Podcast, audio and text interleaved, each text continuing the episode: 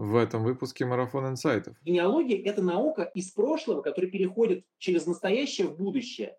Посмотри на историю, как жили твои предки, и, соответственно, подумай, что, как тебе сейчас поступать. Многие люди пытаются понять себя таким образом лучше, через свои корни. Через... А они не знают на уровне, там, ну просто у них выпадают конкретные линии семьи. Кто-то погиб на войне, или там неизвестен отец, предположим. И, э, соответственно, люди не могут понять очень серьезную часть себя. Они же не могут понять, откуда они появились, условно, э, в каком состоянии жили там, соответственно, их бабки и деды, а потом это же Э, перешло, ну, даже просто по социопсихологии, перешло на родителей. Тот случай, когда яблоко от яблони недалеко падает. А если он хочет стать другим, то ему надо это осознать. Амнезия, национальная амнезия и национальные амнезии, если говорить про народы, которые живут в России, настолько велика, Первый вопрос про самоизоляцию. Какие ваши ощущения вообще? Как у вас самоизоляция или вы все работаете? Нет, я не сильно изменился мой график жизни. Только ее отправил просто в подмосковный город, откуда они родом. И, соответственно, просто конкретное количество пропусков. А вот, например, у нас фестиваль, который будет на 9 мая, там три дня нужно выезжать, а пропусков возможно только два. Вот мне сейчас нужно решить эту задачу.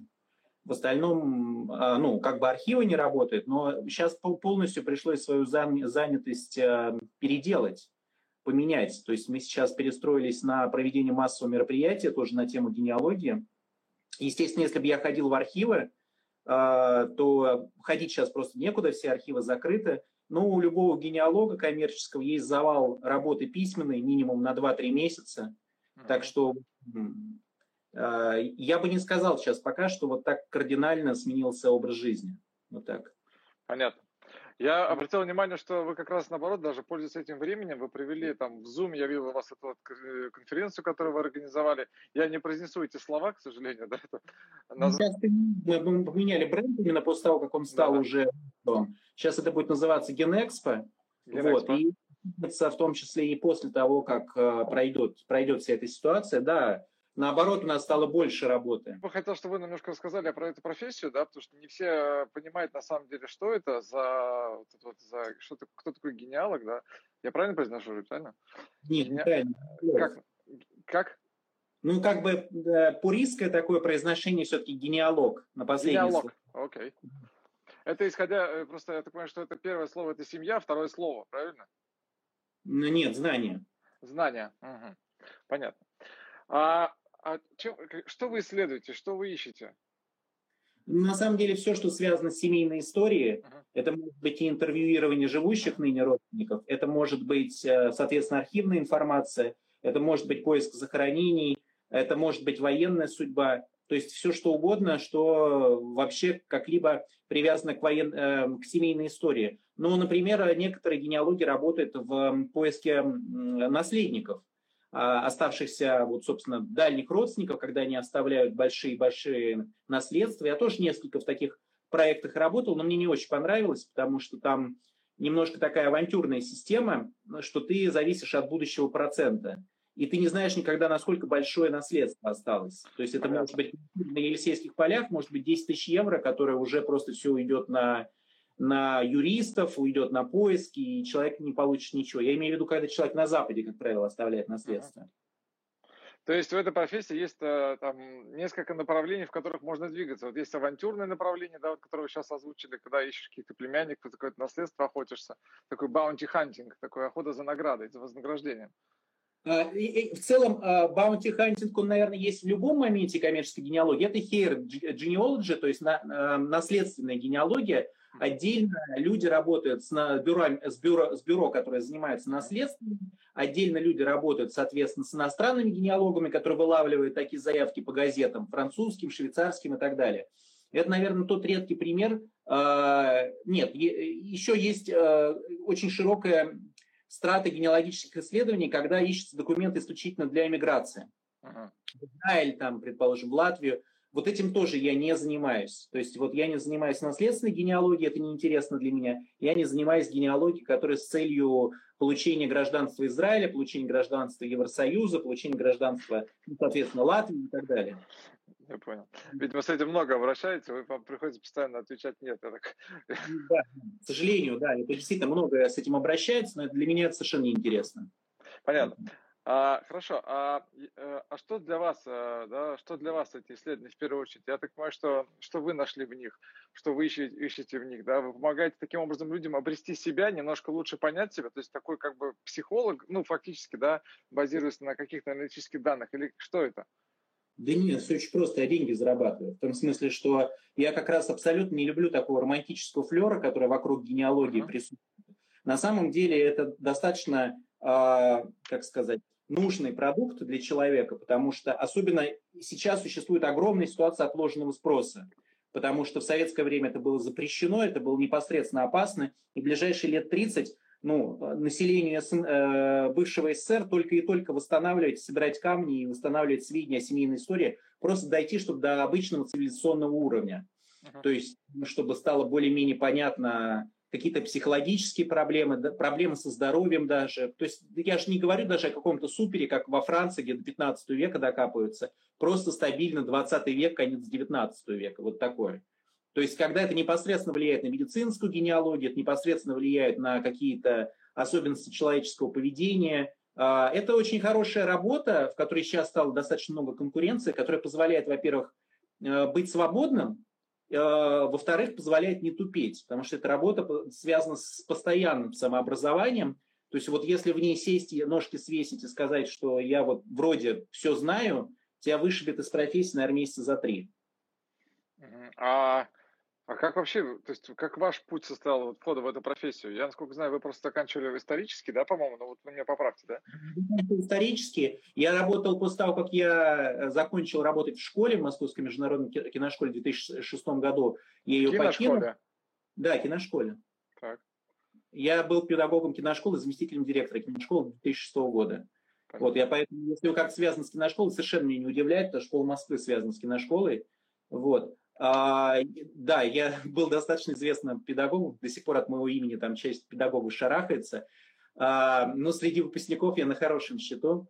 Короче, после этого я чем только не занимался. Единственное, что это было связано с тем, что у меня не было постоянного шефа. Потому что после э, э, Московской международной киношколы я четко себе сказал, что начальников у меня в жизни не будет. Просто даже на улице буду побираться, но начальников в жизни у меня не будет больше. Я продавал старые книги и старые предметы, которые находил по разным деревням. В провинциальных э, букинистических магазинах находил старую литературу, которую продавал в день.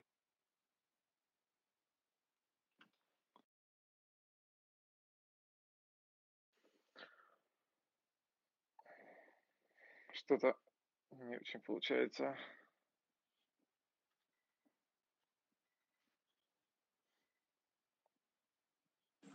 Я не понимаю, что происходит. То есть это, это первый раз э, эта штука. Я, да. я просто... Ну, странно, да, на самом деле. Может быть, просто с интернетом что-то непонятно.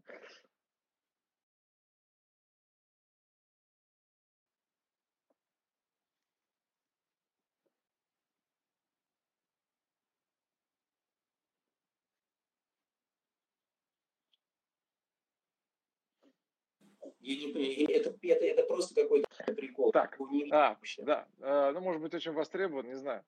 А, странно, бывает такое. А, ну, честно говоря, редко. А, вернулись. Значит, вы книги собирали по разным да, местам да, и ну, продавали их.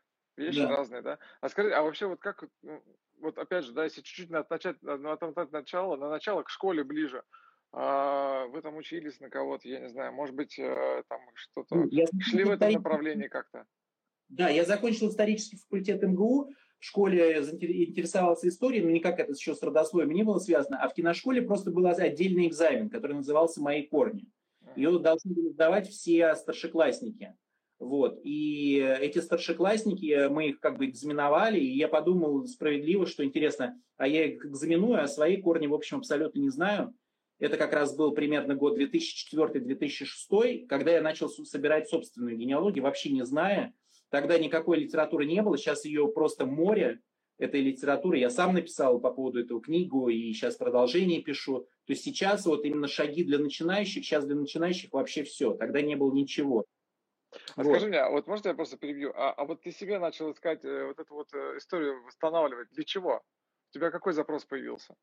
На самом деле был запрос сначала, чтобы я мог нормально разговаривать со старшеклассниками, потому что как бы их гоняли на эту тему, да, а, а сам я просто не знал, я знал на уровне каких-то просто, у меня по основной линии дед, деда я не застал, а, и какие-то просто пользовался какими-то байками, которые рассказывал отец, то есть вообще ничего не было известно, даже на уровне условно 2000 1955 а, год родился он, но уже с его отцом а, связи не было особо сильно. Он трагически погиб в 1987 году. Вот. И то есть э, сама эта линия, про нее она привлекала тем, что она достаточно загадочная. Мы не общались с родственниками по этой линии, по основной линии, по Семеновской линии. И, в общем, ее было и достаточно интересно расследовать. Вот. Кстати говоря, в общем-то, на этом примерно и застыл. То есть эту линию докопал до конца. По поводу ее пишу книгу. Когда я начал писать книгу, вот, которую сейчас закончил уже, а, я понял, что на самом деле ничего я про нее не знаю, то есть там еще копать и копать, очень огромное количество дыр. А остальные линии, которые материнские линии, я так глубоко не копал, они меня так не интересуют. Вот. Понятно. Понятно. В общем, с этого момента у тебя началось вот это движение в этом направлении, да? Uh, да, единственное, что хочу сказать еще раз, у меня не связано было движение в этом направлении с коммерческим э, вопросом, потому что в 2008 году, когда родился ребенок, просто встал вопрос, где зарабатывать. И тогда генеалогия была достаточно ну, таким э, бизнесом, потому что было очень быстро встроиться, если хорошо работаешь. Буквально за 5 месяцев сделать там себе какое-никакое имя и начать платить бабки. Сейчас уже, кстати говоря, так сложно сделать. Сейчас просто огромное количество. Тогда это был очень маленький мирок, все друг друга знали, можно было очень хорошо э, зарабатывать на хлеб с маслом в Украине. Сейчас ситуация стала намного жестче, э, там с той же Украиной у меня стоит не въезд. Ну, как бы я въезжаю, но очень сложно это происходит. И огромное сейчас просто э, в прогрессе растет количество людей, которые на этом зарабатывают. При этом архивы, архивы сами все изменились не очень сильно. Uh-huh. Вот так. То есть сейчас уже так сложно сделать, как я сделал в 2008 году. Поэтому я держусь за место, держусь за профессию, потому что ну, скажем, пока будет возможность в ней работать, мне мое имя очень часто помогает. Вот это имя сделано, считайте, я оформил свидетельство ИП с 1 июня 2009 года. Значит, получается, в этом году будет 11 лет. Ну вот за, эти день, за это время в этой профессии я грант, не лучший. Я как говорю всегда, я не лучший, я просто самый известный. Ну вот, то есть, соответственно, веду мероприятия, все меня знают, половина завидует, половина ненавидит. Вот. И это что можно сделать в этой профессии за 11 лет. Естественно, нет основания особо сильно уходить куда в сторону, потому что, ну где у тебя есть еще 11 лет, условно, чтобы этого добиться? Вот так. Уже тебе будет 53 года. В смысле, ну, одно Понятно. дело, когда, знаешь, когда ты начинаешь в 31, другое дело, когда ты начинаешь что-то в 42. Поэтому здесь прям конкретные материальные прямо основания – Понятно. больше в этой профессии. А кто-то был проводником, кто-то помогал тебе в начальном этапе? Очень хороший. Он сейчас остался, но мне он сейчас не очень нравится. А, тогда очень классные проекты были на зеленом форуме, так называемом, называется форум.вгд, всероссийское генеалогическое древо.ру. Люди, в общем, хорошие, они советовали, они позволяли рекламироваться как-то бесплатно. Вот. А, а, и какие, они очень хорошие проекты сами себе вели, они э, издавали книги и так далее. Потом я ну, просто перерос этот форум в каком смысле? А, там был суд в 2011 году, когда на него кто-то на этот форум стуканул в связи с вводом нового закона о персональных данных. И мне кажется, это немножко так сломило хозяина этого форума, он решил не отсвечивать, и после этого таких каких-то интересных проектов с 2013-2014 года на этом форуме не стало. И сама тусовка, она несколько закапсулировалась, да, это начало давить. И там сначала один конфликт был с ними, потом другой конфликт. Но тем не менее, вот когда я начинал, вот люди помогали очень сильно именно там. Помогали рекламироваться, и никто за это деньги не брал. Почему, собственно, я и сейчас так делаю вместе с моим партнером Михаилом Шевелевым. Мы вот тоже этот фестиваль делаем. Фактически это помогает другим людям раскручиваться, другим генеалогам, которые сейчас попали в ситуацию, когда архивы не работают, когда, собственно, ну, клиенты отпали или отпадают, да, и, в общем, ну, у них прям конкретный вопрос, на что жить. Вот а, а вопрос такой, а вот при, но при этом же были люди, которые делились с тобой знаниями, подсказывали, где что искать, подсказывали, как искать правильно, на что ориентироваться, какие-то, я не знаю, может быть, в профессии есть такие лайфхаки, на, называя их современным языком, да?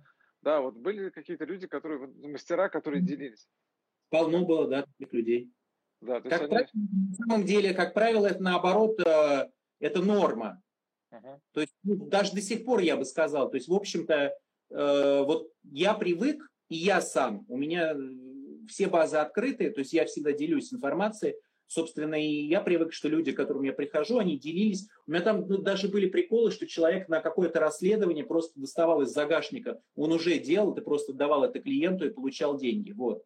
И к, к этому привыкаешь. Uh-huh. Привыкаешь. То есть, ну, и я также поступаю. То есть, если у меня есть информация, я не беру никогда денег за повторный файл. То есть, вот, например, я тоже провел эти расследования, нашел, и кому-то они снова нужны, ты ему пересылаешь это, и все. Но я лично так делаю. Кто-то там еще до сих пор, вот, ну, как хранит, там у него так, как Кощей на златом чахнет.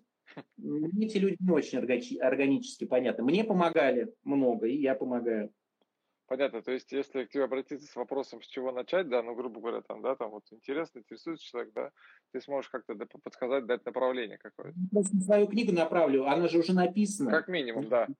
Да, она уже написана, а кроме того, сейчас мы очень много лекций записываем в рамках этого фестиваля Фабсутех, который сейчас Генэкспо. Там полно информации для начинающих. Просто Супер. прям вот эту лекцию за 20-минутную, получасовую, и прям по стопам. Иди и по военному поиску, и по поиску вот обычному родословному. Сейчас этой информации просто даже не надо, нет смысла кого-то спрашивать. Заходишь на мой YouTube канал, выбираешь такую лекцию. В плейлисте там, я сейчас делаю плейлист, лекции там уже есть. Для начинающих, например. Смотришь, делаешь по пунктам и все. Понятно. Вот так. А есть какой-то вообще, не знаю, кто человек, который, ну, вообще, не знаю, там, как, как, как куратор какой-то, ну, вот этого всего э, движения, да, это поисковое, то есть, не знаю, основатель какой-то, да, там, может быть. Да. Слушай, тут поколения меняются, понимаешь, э, э, сейчас я такое, такое серьезное лицо в этом. А, то есть ты, вот, ты, да, сейчас, нет, получается, да, этим человеком? В бизнесе будут люди, которым условно там, знаешь, наверное, 35-45 лет. Ну, не, ну мы самые старые, условно, 42 года, да? 42 мне, Шевелеву 41. Вот, наверное, мы сейчас находимся на пике. Но российская бизнес-генеалогия, она началась в 90-х.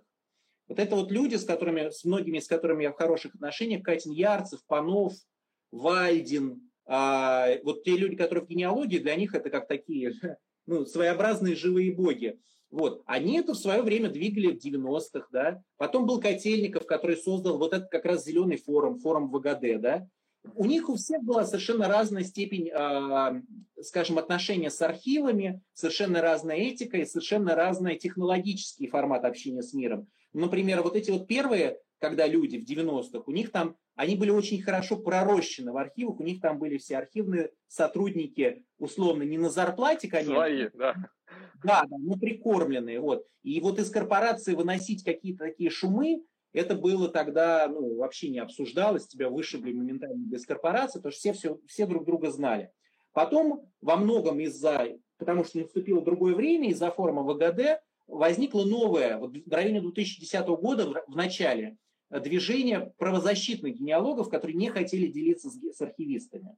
То есть э, до 2010 года, в принципе, генеалогический бизнес был срощен с архивистами. То есть архивисты были в доле во многом.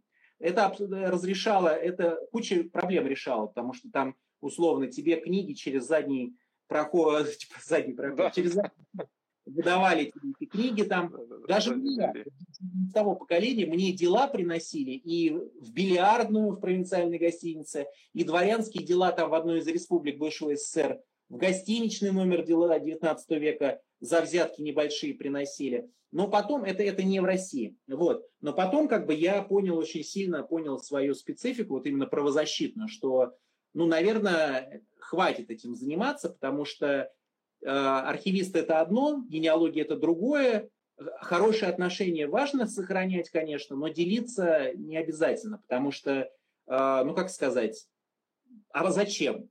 У них как бы, у них своя работа, у тебя своя работа, тебя свои ноги кормят. Когда там условно это тусовка на 30 человек, тогда да, они тебе очень сильно там помогают и так далее. А когда ты, извини, у тебя в арсенале 70 архивов, куда ездишь, ну, слушайте, ну это, это слишком очень усложняет задачу. В том смысле, здесь зайти с заднего хода, здесь зайти, здесь зайти, здесь рассчитать. Может быть, надо просто какие-то правила, как-то уже архивы менять. Вот так возникло архивное правозащитное движение. Да? То есть Так возникло то, что сейчас очень популярно, когда задается вопрос, документ не выдан. Почему?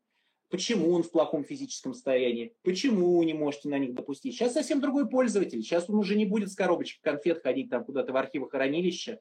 Он да, сейчас изучит законы, он сейчас напишет жалобу куда-нибудь, он будет эту тему пасти и, скорее всего, достигнет результата. Мне это, если честно, нравится. Это эволюционное такое движение своеобразное. Ну, а вот в других странах, в Штатах, там, в Америке, это, же так уже давно ну, работает? За Штаты не скажу, во, в европейских странах архивы ну, нормально. Да, ну, да, да, в архивы... Европейский генеалогический архив. Вот он, да, да, да. в Польше, по-моему, находится. Просто понимаете, у нас архивы работают же не для людей. Прежде всего, что самое интересное, рыба гниет с головы. У нас э, провинциальные архивы могут быть лучше, чем федеральные. Оно так и есть, кстати говоря. Потому что федеральные архивы, которые подчиняются Росархиву, а Росархив, начальник Росархива, непосредственно Путину. Такая система. Это самое гнилое место. Почему? Потому что задача их стоит не в обслуживании пользователей. Их задача стоит в выполнении госзадания. А госзадание сейчас одно. Это борьба с фальсификацией истории. Заказывать, э, доказывать величину и э, уникальность Э, российского государства, это и есть основная задача Росархива. А не делать так, чтобы людям было хорошо. Понятно. Поэтому ну, тем же самым занимается архив Министерства обороны. Эти все люди, им вообще люди, то есть пользователи, которые туда пришли, они вообще пофигу. А, а начиная уже с Украины, уже начиная с Украины, Беларусь сейчас не беру, это тоже отдельный случай. Там уже архивы работают, начинают, хотя бы пытаются работать для людей.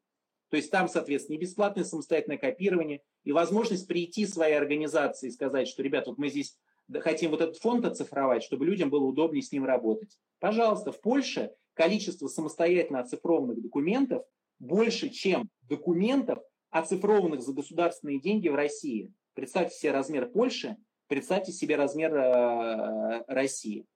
И пока нам эту машину не удается э, никак переустроить, потому что ну, они как бы в своем праве. В каком праве? Они говорят, что они позволяют себе такую полную чушь писать в ответах. Ну, например, то, что бесплатное самостоятельное копирование, когда ты фотографируешь на мобильный, разрушает документы. Ну, ну понятно, да. Понятно, да, да, да. Когда ты, там такие столик вот такой примерно ширины, да, елозить ноутбуком, когда стоит ноутбук и дело рядом, это значит три часа, это не разрушает дело. Издеваются над людьми. Ну, потому Понятно. что как, они чувствуют, что их в ближайшее время цивилизационно вряд ли поменяют. То есть они исполняют госзаказ. Вот так. Понятно. Ясно. То есть, а вас как раз, вы как раз сейчас за то, чтобы вот запустить этот максимально довести до этого вот формата краудсорсинга, когда вот этот пользователь может и принести что-то, и дополнить архив, да, и донаполнить его, если будет такая возможность.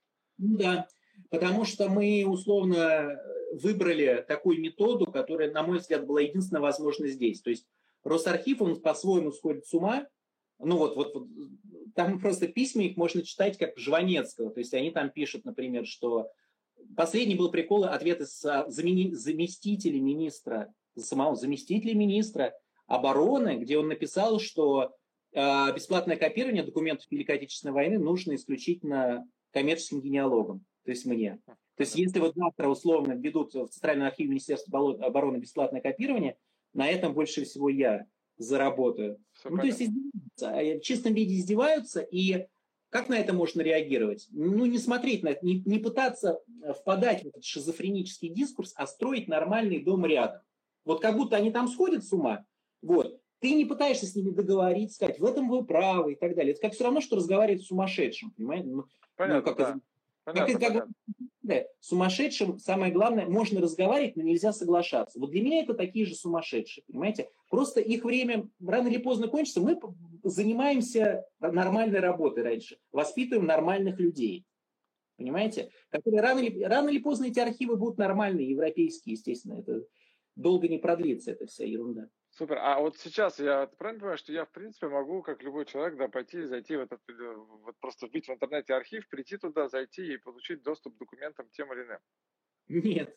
Так. В смысле, каким-то тем вы получите доступ, а каким-то иным не получите. Понятно. И пока вы будете врубаться, каким тем вы можете получить, а каким-то иным вы не можете получить, а каким иным вы можете получить за взятку, как э, я не буду сейчас говорить как в архиве, но это очень серьезно распространено сейчас – вы потратите огромное количество времени.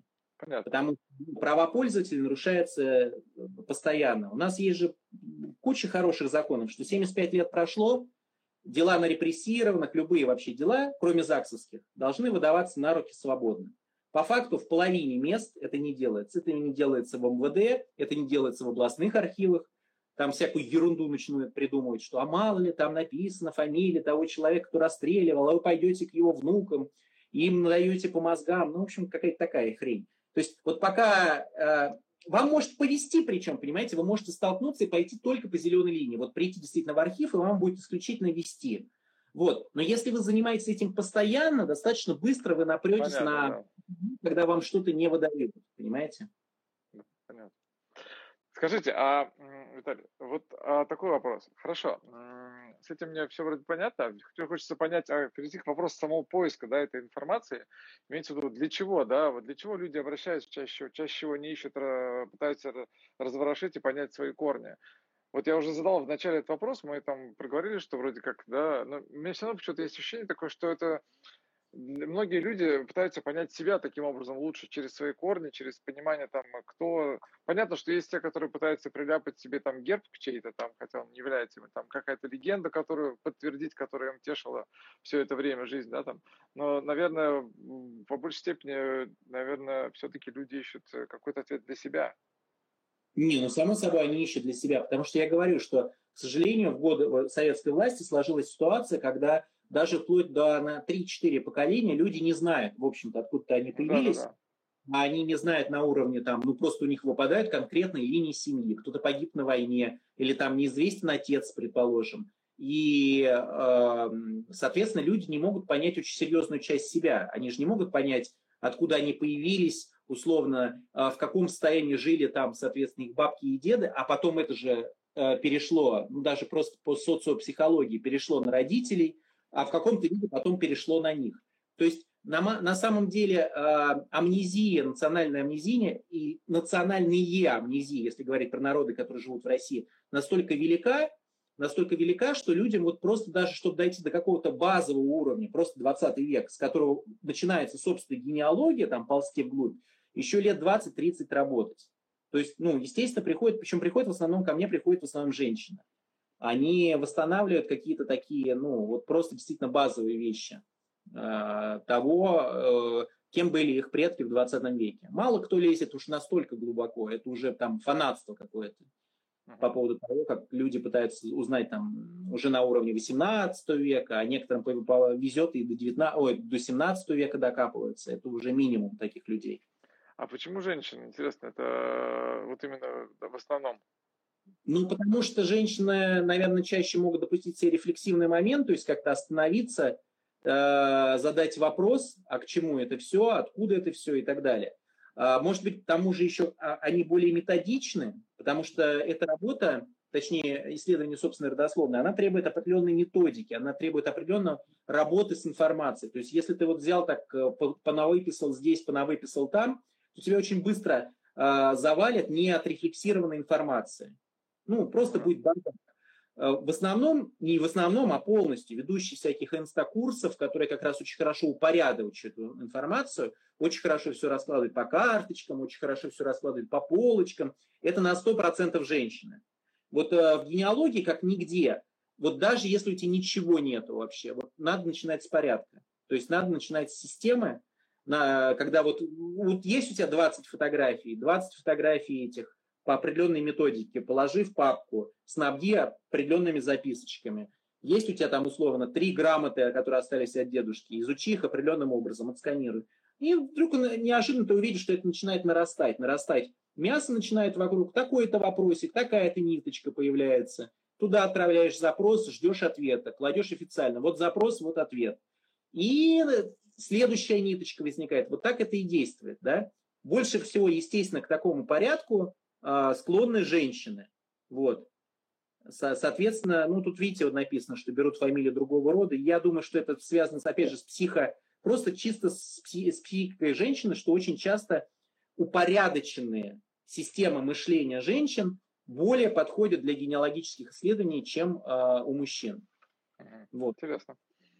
Хорошо. А, а вот такой момент, да, например, вот в Индии, да, там, учитывая их кастовость, примеру, да, mm-hmm. они же это тоже поддерживают, там, брахмана, брамины до сих пор там используют разные способы, там, а, как продолжать свое семейство, да, там, семью, там, чтобы у них дети были, да, там, они там еще не время планируют, там, и там, ну, по-разному, да, там, астрологию используют, еще что-то.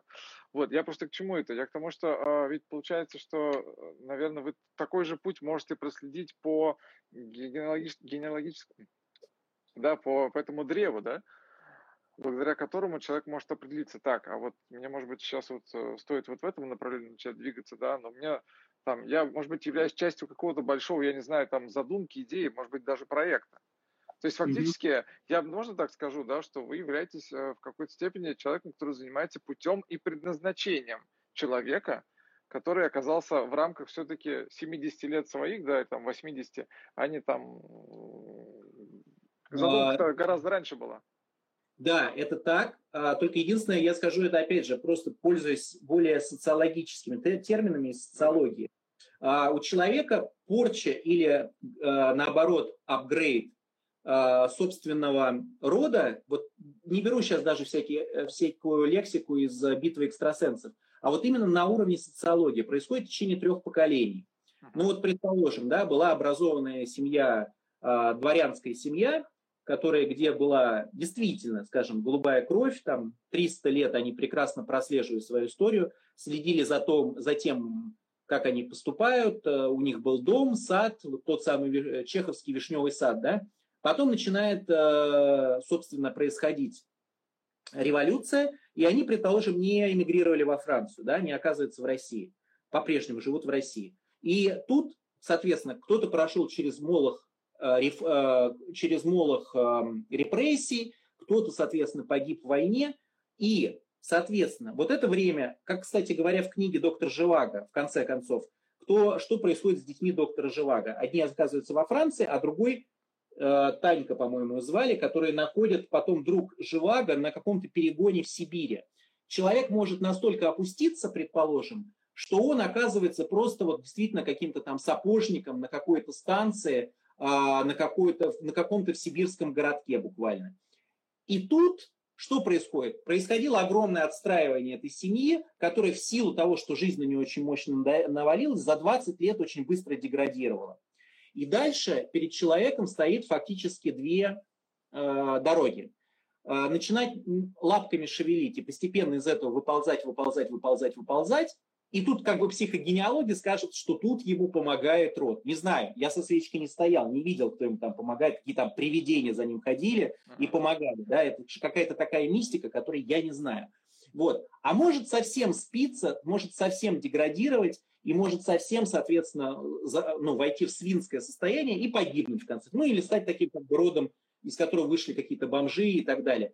Но, как правило, смотришь, что вдруг неожиданно если у него родился ребенок, этот ребенок вспоминает, что было раньше, и неожиданно показывает очень хорошие результаты в учебе, а, показывает очень хорошие результаты в деятельности социальной. Приведу такой пример. Мы еще до начала, вот просто чтобы иллюстрировать, до еще моих профессиональных занятий генеалогии в 2004 году мы работали в Грозинском доме, э, детском доме номер два, который был во время войны эвакуирован в Нальчик. А, этот э, дом детский спонсировал очень мощно а, директор Московского индустриального банка, у которого фамилия Арсамаков, который сам чеченец тоже. Он является сам по себе выпускником этого детского дома. Естественно, сейчас он уже взрослый мужик, давно, давно уже какой-то у, старше меня. Так что самое интересное, Арсамаков тоже из этого детского дома. Но он попал в этот детский дом не потому, что его бросили родители, Арсамаков а, единственный, по-моему, кто был в этом детском доме, у кого родители погибли.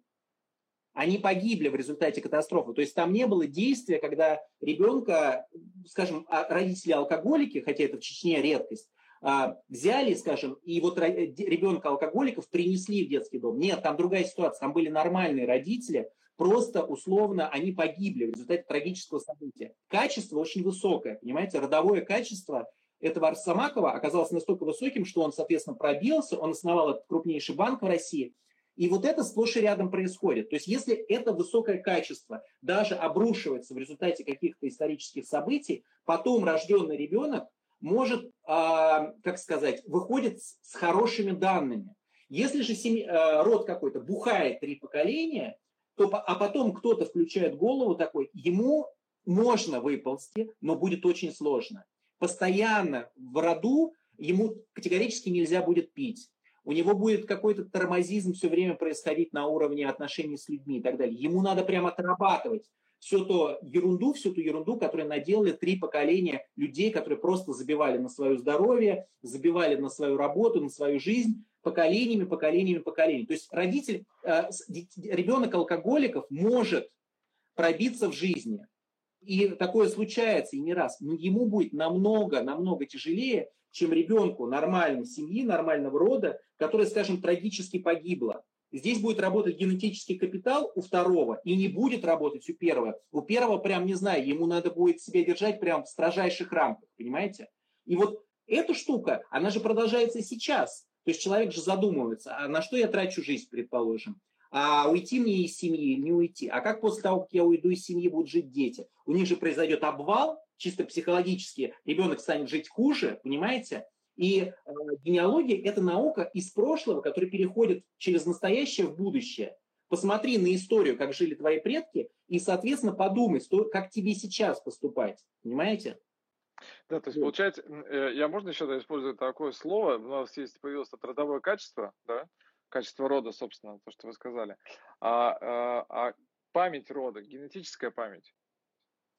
А, я, можно это, наверное, так назвать, для меня все-таки родовое качество в некотором плане а, более приемлемый термин, потому что он просто связан, например, с медициной, с конкретной, да, он связан с тем, что человек, ну, мы это видим же конкретно, у человека раковые заболевания, например, они передаются человеку, который вечно должен, как э, Анджелина Джоли, ходить постоянно с маркером на рак груди, да, и мы в это верим. Это доказанный медицинский факт. Но почему мы тогда не верим в то, что если у человека было три поколения подлецов, которые всех обманывали, нарушали там, и так далее, то, скорее всего, у них будет и ребенок подлец, имеется в виду, который точно так же будет э, ну, как бы предавать, точно так, так же будет нарушать. То есть вполне возможно, что нет, но с наибольшей вероятностью, что да, потому что это тот случай, когда яблоко от яблони недалеко падает. А если он хочет стать другим, то ему надо это осознать, понимаете? Ему надо осознать, что в данном случае это нужно поменять.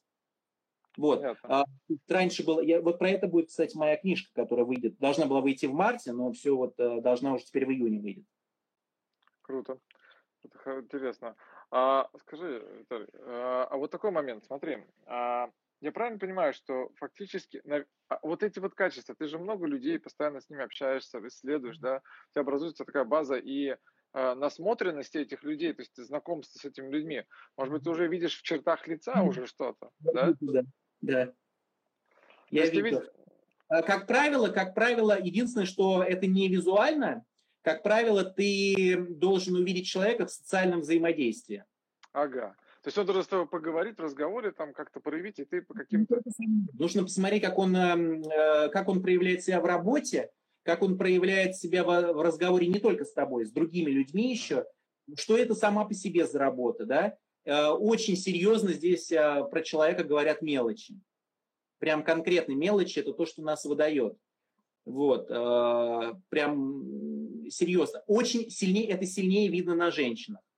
Сильнее видно на женщинах, чем на мужиках. Но оно и понятно, потому что как бы женщины являются рожающими, а, понятно, что это генетический материал 50 на 50, но тем не менее. Вот. И ты смотришь, но ты боишься этого, потому что это же клеймение определенное. То есть ты смотришь такой на человека, у тебя какая-то мысль, типа, ага, ага, ага, это так, скорее всего, но ты боишься это человеку сказать, потому что ну, человеку можно же навешать какой-то ярлык, да, который ему по жизни не будет помогать. Зачем это нужно? И, ну да, кстати, гипнабельные очень достаточно, поэтому да. Гипнабельные очень люди вообще, поэтому да. да. да. Это, это ни к чему, потому что на самом деле, во-первых, ты можешь ошибаться. Тут тебе никто не выдаст никогда справку, что ты прав.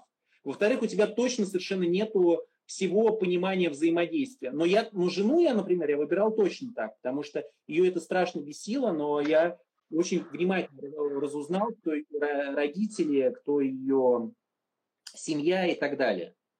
И вот это мне очень не нравится, кстати говоря, что у нас сейчас таджики как бы врать не будут. А, при знакомстве, ну, при заключении браков надо очень внимательно смотреть на семью. Не забывайте, что Дон Хуан в книге Кастанеда вообще запрещал изучать генеалогию. Да, да, он, да. он тебя программирует. Вот, он тебя надевает на голову еще одно ведро. Ну, Может, короче, там... Кастанеда такой персонаж, надо сказать, тоже своеобразный, но тем не менее, да, да, да. да генеалогия, куда, вот, куда ни кинь, взгляд, везде вот какие-то тоже такие персонажи особенные. Поэтому ну, Кастанеда... Да. Да, но то, что гипнабельность, это абсолютно точно, потому что наш человек что не скажи, он сразу чувствует фантомные боли везде, потому что психосоматика сейчас она очень... Количество насилия в 20 веке, потому что я же говорю, что у нас человек, вот условно, есть только он старообрядец Лыков, который спрятался там в тайге где-то под, под Минусинском, и вот они всю жизнь прожили, там 70 лет, сколько не вылезали. Вот это реально единственный пример семьи, которых не тронула жизнь в 20 веке на территории Российского, э, Советского Союза. Любую семью ты не возьми, любую семью, там, не знаю, даже чукотских китобоев, и по ним 20 век просто прошелся просто настоящим таким бульдозером. Да. А, я правильно помню, да, что ты сказал, что где-то на три века назад, да, сейчас максимум вы отходите, да? Ну, если крестьяне. Вот у меня даже 1634 года сделано, да? А, в принципе, там, если... Это значит, дворянство какое-то присутствует, да, у тебя? Если... Нет, у меня не присутствует. А, присутствует только у пары процентов российского населения. Вот если, скажем, там такие Вильяминовы, Юсуповы, uh-huh. есть, кстати, среди моих знакомых реальные потомки Вильяминовых. Вот. Так там ты до 12 века можно докопаться. Ну их uh-huh. сколько? Один процент на территории России. Вот такие uh-huh. вот прям реально потомки дворянских родов, польских, шлихетских родов и так далее. Вот. Если вот, например, э, генеалогией жены я когда-нибудь займусь, там есть польское шлихетство, они же там все шляхты, э, пусть даже и такая чиншевая, которых даже земли не было. Тем не менее, там реально можно дойти э, серьезно за, за 17 век, можно и до 14 века дойти. А самое глубокое какое-то исследование делал? Ну, вот. А, это тоже были дворяне, как прям мужик реально с дворянским корнем, на самом деле это редкость. И там мы залезли в 16 век. В 16 век, то есть там грозные все дела. Но вот это вот прям... Он, кстати, и сейчас серьезную позицию занимает, серьезный драматург. То есть там-то как раз прям порода видна была. А в остальном все, кто приходит, там говорят, что у меня дворянские корни. Редко, когда у кого дворянские корни. так. Слушай, ну прям интересная у тебя профессия, прям очень интересная. Я думаю, что... Иногда. Я иногда думаю, что, блин, я, наверное, когда закрою дверь архива, то выйду, то, в общем-то, вздохну. Но, с другой стороны, это действительно хорошая работа, я ее люблю, потому что действительно не тупеешь, только умнеешь. Вот, прям заставляет, прям, а эта профессия тебя заставляет умнеть. Вот, во-вторых, свобода, да, ну и в-третьих, просто жалко имя, потому что, ну, я уже привык, мне уже обидно, если я в какой-то провинциальный архив захожу, даже какой-нибудь Запедрищенской, просто вот какой-нибудь Запедрищенской области, и меня никто не узнает. Я такой, ну нифига себе, вообще что, обалдели что ли все? Меня не узнаете? Вот. Причем это именно прям еще и архив могут быть, которые СНГшные, то есть не только российские. И это подкупает, потому что, ну, ты понимаешь, что когда тебе 30 лет, кажется, что ты в любую профессию сейчас придешь, очень быстро там все имя там как-то заработаешь. И когда тебе уже 42 года в июле, нифига, ты понимаешь, ты уже это ценишь. Конечно, ну конечно, это все-таки уже и имя, и заработанное, и время, которое ты на это положил, да. Да. Слушай, а, слушай, даже не знаю, прям ты столько сказал интересных э, и вещей, и про то, как что про память рода мы коснулись, и про трудовое качество. Много интересного. Спасибо тебе большое.